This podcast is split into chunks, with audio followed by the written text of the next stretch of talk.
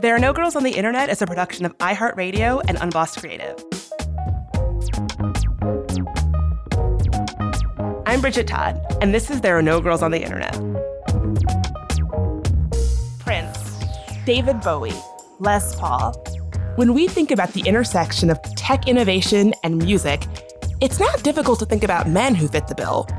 But what about all the female digital visionaries and their impact on music? Enter Melissa Arnett Elliott, also known as Missy Elliott. Okay, so some of y'all might be thinking that maybe this whole episode is just an excuse for me to take a little break from the depressing news cycle and talk about my love of Missy Elliott. And you know what? You're not totally wrong. But girl has not always gotten credit for the visionary that she is. Her work as a producer changed the landscape of music in ways that we can still hear today. And her innovative music videos blend science fiction and Afrofuturism to throw off outdated patriarchal chains of what it means to be a Black woman. Now, we talk a lot about girl squads and feminism in music, but for Missy Elliott, that looks like working with other women in the music industry, amplifying their voices, and acting as a creative collaborator with them. Now, Missy is known for her technical production prowess, alongside her longtime creative collaborator, Timbaland. She's written and produced scores of songs for other artists, many of whom are women, whose work she helped find mainstream success. Here's just a little taste of the music she's helped produce. Aaliyah, One in a Million. Sierra, One Two Step. seven oh two, Where My Girls At. Beyoncé, Signs.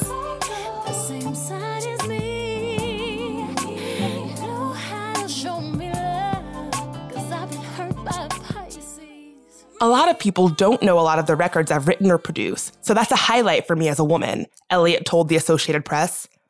I always said if a man had done half the records that I've done, we would know all about it. And Missy is one hundred percent right. It's almost hard for me to overstate the impact Missy Elliott's work has had on me personally. And she's actually one of the reasons I wanted to start this podcast at all. One day I was thinking about all the different ways she shaped music and music videos and culture and the way music is made. And I thought, why aren't we constantly talking about Missy Elliott all the time? I was even Missy Elliott for Halloween when I was younger. Check the photo in the show description if you want to see evidence. Missy grew up in the South, in a small town called Portsmouth, Virginia. And I'm from small town Virginia, too. We both grew up in the church, singing in church choirs. The summer of nineteen ninety-seven was a particularly hot and muggy one in Virginia. My family had just moved to a new neighborhood, and I didn't really know anyone. I still remember it so clearly. That July, the Pathfinder had just landed on Mars, to explore whether or not life could really exist on that planet. I remember watching it on the news on the fourth of July. I spent a lot of that summer up in my room, thinking about things like aliens and outer space and what the future looked like. Well, that and my other favorite pastime, which was watching music videos on M T V. That was also the same month when Missy Elliott dropped her debut album, Supa Dupa Fly, and it sounded like something at once from another planet and the future. It debuted at the number three slot on the Billboard two hundred, the highest charting debut for any female rapper in history. Missy was just getting started, and she was already charting new territory. When I was young, it didn't really seem like there were that many ways to be a Black woman. I loved the community of strong Black women who raised me on church candy and gospel music, but it didn't really match how I felt inside. No, I didn't know it at the time, but looking back, it had a lot to do with me coming to terms with being queer. I just felt like a weirdo, and I was always searching for permission that being a weirdo was okay. So whenever I saw a Black person doing something different and new, I latched onto it immediately. I was obsessed with Black weirdos like Grace Jones and Prince. I also liked any story that was about aliens having to blend in on Earth. And sometimes, when I felt out of place, I'd pretend I was from another planet too. So the first time I saw the video for Missy Elliott's The Rain, my mind was blown. I had never seen anything like it. And I just remember thinking, is this person from outer space? Missy probably understands where I'm coming from. When she goes back and looks at her old videos, she thinks, what was I on? Here's what she had to say about looking back on those videos in an interview. I know that was my smoke days, but I was like, whoa. At the time, when I was doing those videos, I didn't think much of it. I thought they were hot, but I didn't critique it or go into detail or say, this is some next level shit. Take the iconic video for Missy Elliott's The Rain. There's a link to the video in the show description if you haven't seen it for a while. Her innovative visuals use science fiction and Afrofuturism to throw off the outdated patriarchal chains of what it means to be a Black woman. And even at fourteen, I picked up what Missy was putting down. Now as an adult, I wanted to know more about her work and how it fit within this context. And it turns out, I'm not the only one asking the deep questions when it comes to Missy Elliott. Hi, I'm Steve Shaviro. I'm the DeRoy Professor of English at Wayne State University. I'm a scholar and I work mostly on science fiction and music videos. Doctor Shaviro says Missy's music just sounds like the future, and you can hear her influence in all different kinds of music today. The Chemical Brothers just came up with a new album and there's some videos which are interesting, and but it sounded like this music could have been made in the nineteen eighties. I mean, it's great music, but it could have been easily been made in the nineteen eighties because it's that kind of sound. With Missy Elliott, even though she's doing her own sound, which is recognizable her own sound for the nineties and early two thousands, it seems contemporary at the same time, and that's partly because lots of other people are so influenced by her, I think. That is something I love about Missy Elliott's music, is that when you listen to it, it sounds like it could be written in nineteen eighty, nineteen ninety, and also it sounds like music that could come out today, and also it sounds like music from the future. You know, she's been quoted as talking about her how her style and her music is so futuristic, and I hear that so much in her music. You know, it's timeless and futuristic all at once. She and Timbaland twenty years ago were experimenting with, you know, very odd, odd rhythms and with with things which push the edges of, I mean, it's still danceable, but it pushes the edges of, of, of what a groove is. I thought it's the best way I can say it. And I'm not sure that that's, I don't feel that that's adequate. That's sort of how I think about it. In his article, Supa Dupa Fly, Black Women as Cyborgs in Hip-Hop Videos, Shaviro argues that her song, The Rain, is about her using sci-fi inspired cyborg visuals to subvert the patriarchy and what we think of as traditional Black femininity. He writes, the videos thus raise the question about identity and otherness, and about power and control. They ask us to think about how we're being transformed as a result of our encounters with the new digital and virtual technologies. Or better, they raise the question of who we are as beings whose very embodiment is tied up with technological change, as well as the ascriptions of gender and race. Even the song's main sample, Ann Peebles' classic nineteen seventy-three hit, I Can't Stand the Rain, is a kind of subversion.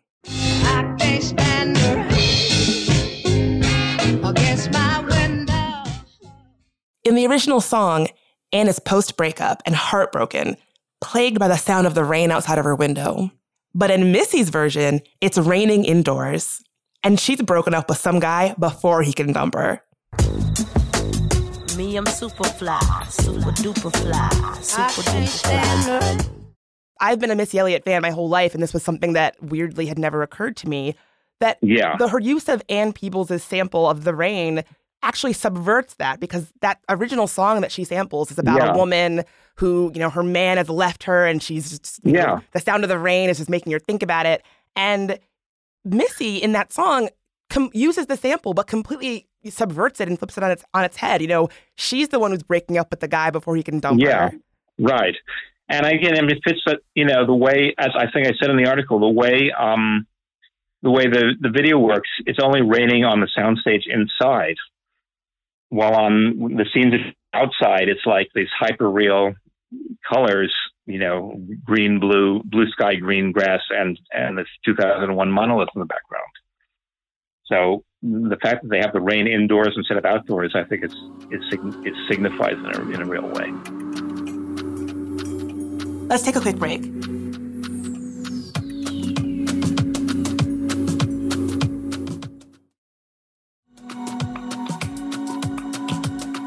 And we're back. You probably already know that Missy Elliott is synonymous with iconic music videos. I probably spent hours in my room watching her trippy visuals. When I was growing up, an iconic music video could make an artist. But these days, artists can get big without having a video at all. So labels don't really spend the money to produce them like they used to. And it's kind of a shame we don't even get to see them as an expression of an artist's vision anymore. Missy's visuals were all about being subversive. You know how she rocks that iconic black inflatable suit and helmet in the Rain video? Shaviro says it's a futuristic response to her being shut out of the music industry for daring to be a black woman who wasn't a size four. This whole emphasis on women's standards of women beauty for a bit for the male gaze being, you know, you know, slender and things like that. And she, she's violating that, but it's like that, that plastic thing is both, it's, it's doing, it's both emphasizing and concealing her body at the same time, which is like, I mean, other people have noted how, um, some women musicians deliberately try to resist being, you know, hypersexualized by like wearing loose or baggy clothes and stuff like that. And there's a whole, I mean, you can think about the nineteen nineties early um, T L C videos where they wore these baggy pants with like condoms on as decorations and stuff like that, which was smart and funny. I mean, but today, you know, something like Billie Eilish, she just said in an interview, the reason she wears these oversized clothes is because she doesn't want people to be completely objectifying her body.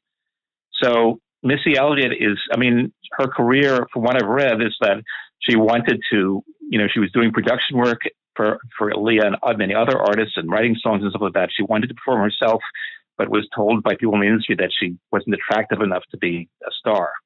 And so she's always faced faced that kind of thing. And, and the way she's, so it's a way of affirming herself, and it's sort of doing two things at once, because on the one hand, it is this kind of loose, or I mean, literally it's baggy since it seems to be made out of plastic bags. So it's, it's rather saying, no, you can't just look at my curves and say, and, and, and you objectify them. But at the same time, it's emphasizing her physicality and her presence there. It makes her bigger, so it makes her fill up the screen more. So it makes it force you to.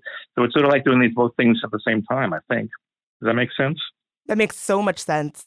Here's how Missy described it on V H one's Behind the Music.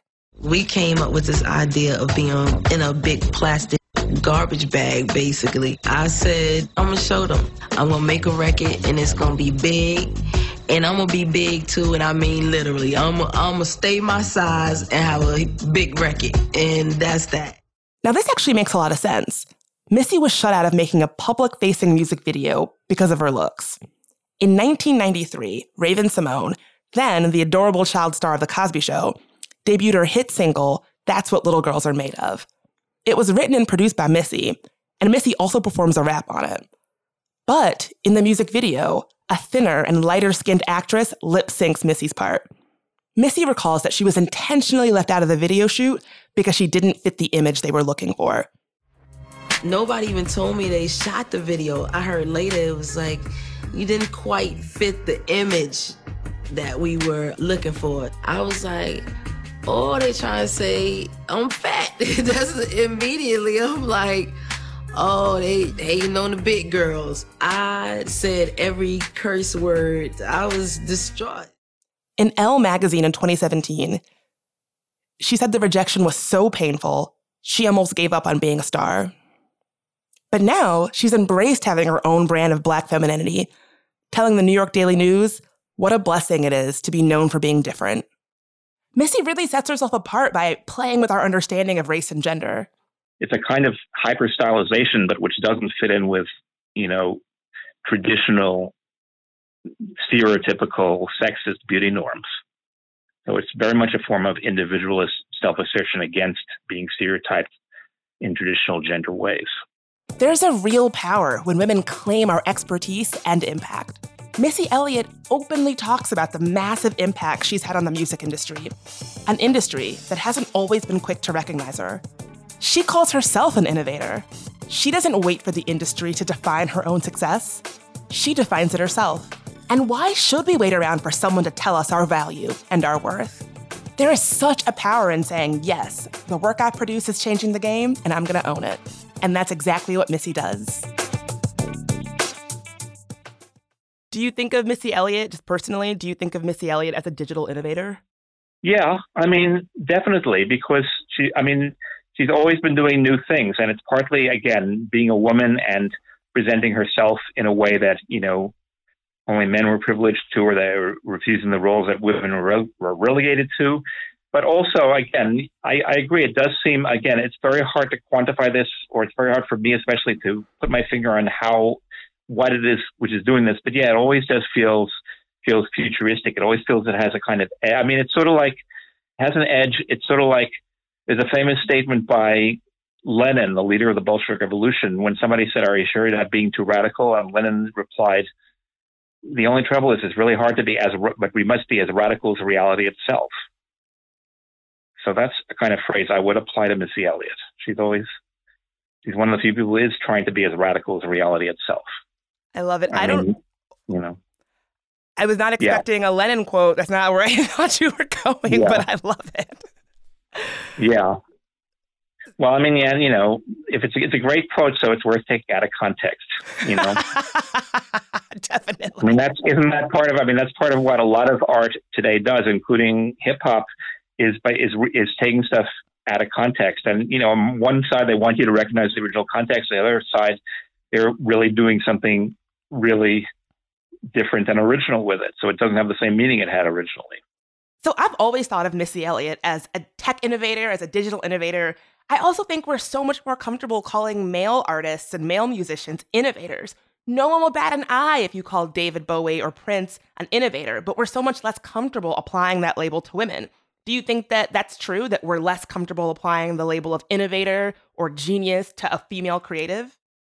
That's probably true out of general sexism. I actually think it's really powerful and important for Black female creatives especially to be claiming these titles for ourselves and not waiting for somebody to say, yes, you are a genius. Yes, you are an innovator. But saying, yeah, I know I'm innovative. I'm making music that nobody else is making. I'm taking risks. I'm taking chances. Yes, I am an innovator. My only reservation is that I... I I'm not thrilled with the word innovator, just because anytime any word gets adopted by business schools and starts repeated about everything. But, you know, in mainstream discourse now, you know, shave, you know, I don't know, taking away the, you know, the headphone port and replacing it with something else, so you need an adapter, is described as innovation, you know, on the phone, shit like that. So, you know, it's always just depressing when words which have positive meanings get so, you know, turn into business speak that you wonder whether you can use them anymore. Oh, I'm, but, I'm right there with you. More There Are No Girls on the Internet after this quick break.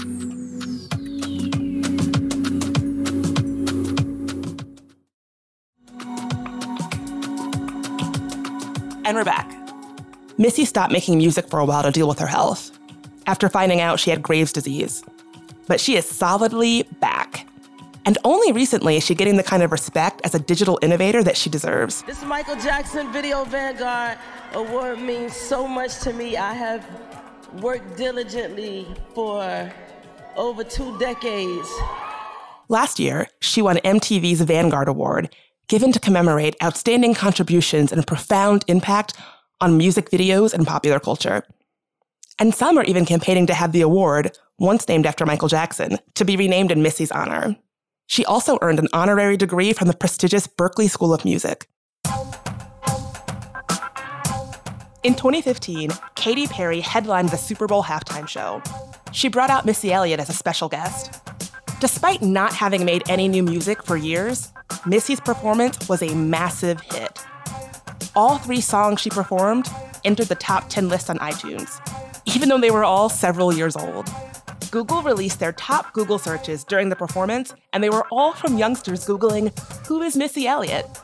Missy took it in stride, tweeting, "The kids think I'm a new artist and I'm about to blow up like Paul McCartney. Lord have mercy. And I think it's cool that new kids think I'm a new artist. That just goes to show you that I'm still on fire and will rip down stages twenty years later." Missy Elliott just now is sort of getting rec- a lot more recognition than I feel she's gotten in the past. Like, she's spoken about how the fact that You know, she's been yeah. she's been behind so many important songwriters yeah. and musicians, but doesn't really get the credit. And she's been, been clear that if she was a man, she feels like she would. Of uh, course. That's obviously true. Why do you think right now, in this moment we're in culturally, Missy Elliott is sort of getting getting those props? You know, she was she just became the first rapper to get an honorary degree from the Berklee School yeah. College of Music. She's getting the V M A Vanguard Awards, all of this. It's hard to say. I mean, part of the problem, I think, is that she's been ill for, you know, for much of the last decade. So she couldn't, I mean, her last full length album was, I think, in two thousand five. And since then she's released a few singles and, you know, I, maybe I, so I mean, it, it may be partly just that she's now in better health and more able to do stuff. I mean, I don't know. It's like four or five years. I mean, she's she's made partial comebacks that people forget about you if you don't have a new album out. But I mean, I was we were. This is like she was at she she performed in the Super Bowl mid you know halftime show like four or five years ago. I can't remember the exact year. And my kids, who are well, they're now seven. My my I have two daughters. They're seventeen and fourteen now. So this was like they were a few years younger. They were like tweens. They weren't quite teenagers yet. We were watching the, you know, midtime. I forgot who the main headliner was, but Missy Elliott came out and did. And my kids were just like, "Who is this? She's amazing!" Like she, they never heard of her, of course, because they were they were babies when her last album had come out. We're in this very kind of polarized time. We're on the, at the same time we have like rising fascism in our government and in lots of governments around the world, and yet at the same time we have a much bigger explosion of multicultural and multigender. I mean, you know. Gay and lesbian people, trans people, people of different races and ethnicities, you know, so you have this contradiction. On one hand, there's much more emphasis on the multiplicity at the same time that we have this kind of fascist backlash, which often seems to rule both the United States and other countries. So it's a very kind of weirdly fraught time, and I don't know how to interpret that, but it seems to me that we're pushing these two directions at the same time. Oh, that's kind of a hopeful way to put it. Okay, Wendy, well, I hope so. I mean, I'm not very, I mean, you know, I'm more optimistic about what some pop culture can throw up than I am about what'll happen on the political scene. But who knows? I mean, nobody can predict. I mean, and, you know, even in even pop culture, we have more homogenization, like a higher percentage of box office goes to Marvel movies and everything else combined. But on the other hand, we have in all kinds of areas, especially when they're low, can be lower budget. We have much more wide varieties of expression. I was talking the other day to a museum director, and they're doing a museum show on Afrofuturism. And they said basically they could get the money for it because of Black Panther. They, the hook is Wakanda. But of course, Afrofuturism has existed for a long time before Black Panther, which was, I mean, it, it was obviously by far the best Marvel movie. But, you know, there's lots of other stuff going on, but sometimes you don't get the publicity. So I don't know. I mean, again, it seems, it seems particularly schizophrenic between the kind of horrible things going on politically and the kind of cultural renaissance which seems to be going on despite that politics. It's so interesting to talk about Afrofuturism. Um, this is just yeah. a, like a personal aside, but um, that was such a, those were such my foundational through roads into so many broader conversations about Black identity, tech, digital, mm-hmm. digital thinking, you know, science fiction. When I was a kid, my dad had this one specific Earth, Wind, and Fire album, and it had this yeah. really cool like cover. And I remember I was a kid, I would stare at it for hours mm. and run my fingers over yeah. it, trying to figure out, what does it mean? What does it mean? Come to find out, yeah. I get older, it's like, oh, well, it doesn't really mean anything. It's just like, looks really cool. I was thinking there was some mm. sort of like secret, mystical, yeah. you know, yeah. and I think like like artists who play with Blackness and identity and, and science fiction in the future, you know, I think for a long time it probably felt like when you, when you, as a as a Black person, or I think any person of color or a marginalized community, sometimes it can be fraught to imagine our futures. And I think creatives yeah. who can help us imagine in our wildest dreams what those futures look like, and that they include us, I think is so important yeah. and powerful. There's a show, I live in Detroit, and there's a show at an art gallery downtown of Afrofuturist art, and one of the items in the show is that it's not actually in the gallery, it's on a billboard outside. It says, "There are Black people in the future." Oh, that's the installation from artist Alicia Wormsley. She puts up billboards reminding everyone that there are Black people in the future. And I just saw it on Instagram this morning. I thought it was so wild because, of course, you know, on one hand, it shouldn't be a controversial statement to remind folks that, yes, there are Black people in the future. But then also, how arresting is that? How powerful is that? We exist in the future. It's kind of a bold reminder. There are Black people in the future. And Missy Elliott helped me contextualize myself in that future and embrace all the wonderful weirdness that it could entail. We need to lift up our Black visionaries and innovators, the weirdos who do things their own way and inspire others that they too can march to or even produce their own beats. So Missy Elliott is the visionary who inspired me, but we want to hear from you. What icons and visionaries are inspiring you? Let us know at hello at tangodi dot com. You can also find transcripts for today's episode at tangodi dot com. There Are No Girls on the Internet was created by me, Bridget Todd. It's a production of iHeartRadio and Unbossed Creative. Jonathan Strickland is our executive producer. Tari Harrison is our producer and sound engineer. Michael Amato is our contributing producer. I'm your host, Bridget Todd. If you want to help us grow, rate and review us on Apple Podcasts. For more podcasts from iHeartRadio, check out the iHeartRadio app, Apple Podcasts, or wherever you get your podcasts.